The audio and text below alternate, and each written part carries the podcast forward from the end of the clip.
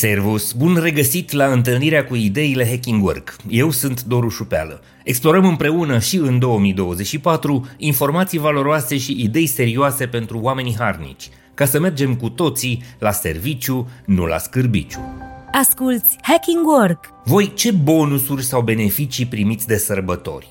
Aceasta este întrebarea care a primit aproape o mie de răspunsuri pe Reddit și de la care am pornit și o cercetare între cei care urmăresc proiectul Hacking Work. De la sarcasm și dezamăgire la recunoștință și apreciere, spectrul răspunsurilor este larg și justificat. Este evident că în timp ce unii angajatori înțeleg și valorizează contribuția angajaților lor, alții par să fie detașați de realitățile și nevoile echipelor lor. Unii sunt lideri, alții sunt scârboși, iar bulele în care trăim sunt foarte diferite, poveștile și situațiile personale fiind și ele foarte diverse.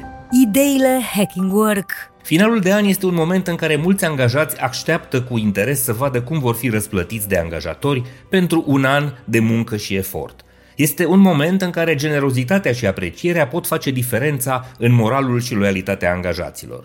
Răspunsurile date de angajații români pe Reddit variază de la cele extrem de negative la cele surprinzător de pozitive.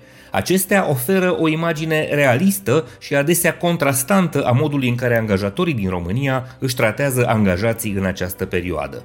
Pe de o parte, avem companii care recunosc și răsplătesc eforturile oamenilor, în timp ce, pe de altă parte, există organizații unde aprecierea pare să lipsească cu desăvârșire și, desigur, companii care își permit să traducă aprecierea în beneficii tangibile mai mult decât altele. Această discrepanță nu doar că reflectă culturile organizaționale foarte diferite, dar subliniază și o posibilă ruptură între așteptările angajaților și realitățile din mediul lor de lucru. Dar hai să vedem concret ce au răspuns românii la întrebarea voi ce bonusuri sau beneficii primiți de sărbători. În principiu, comentariile respondenților pot fi împărțite în trei mari categorii. În prima categorie se regăsesc vocile dezamăgite. Citez, am primit ciuciu, am primit o ruletă, absolut nimic, primesc liber în 25 o zi din concediul meu. În mijlocul nemulțumirii există o categorie de angajați care privește situația cu un realism sumbru și periculos, mulțumindu-se cu puțin sau deloc.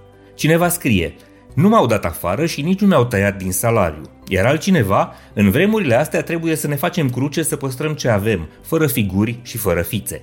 La cealaltă extremă există și povești de succes, unde angajații simt că munca lor este cu adevărat apreciată. Cei mai mulți au primit bonusuri în bani, iar sumele variază între 300 de lei și 1500 de euro. În contrast puternic cu primele răspunsuri, aceste experiențe pozitive arată că generozitatea și recunoașterea în lumea angajatorilor nu sunt doar mituri, chiar dacă par a se manifesta doar în zone mici și rare de lumină. În mijlocul acestor realități contrastante există și excepții care se evidențiază prin beneficii și cadouri colosale. Aceste povești sunt o dovadă clară că pentru unii meritocrația și recunoașterea muncii depuse nu sunt doar niște concepte abstracte.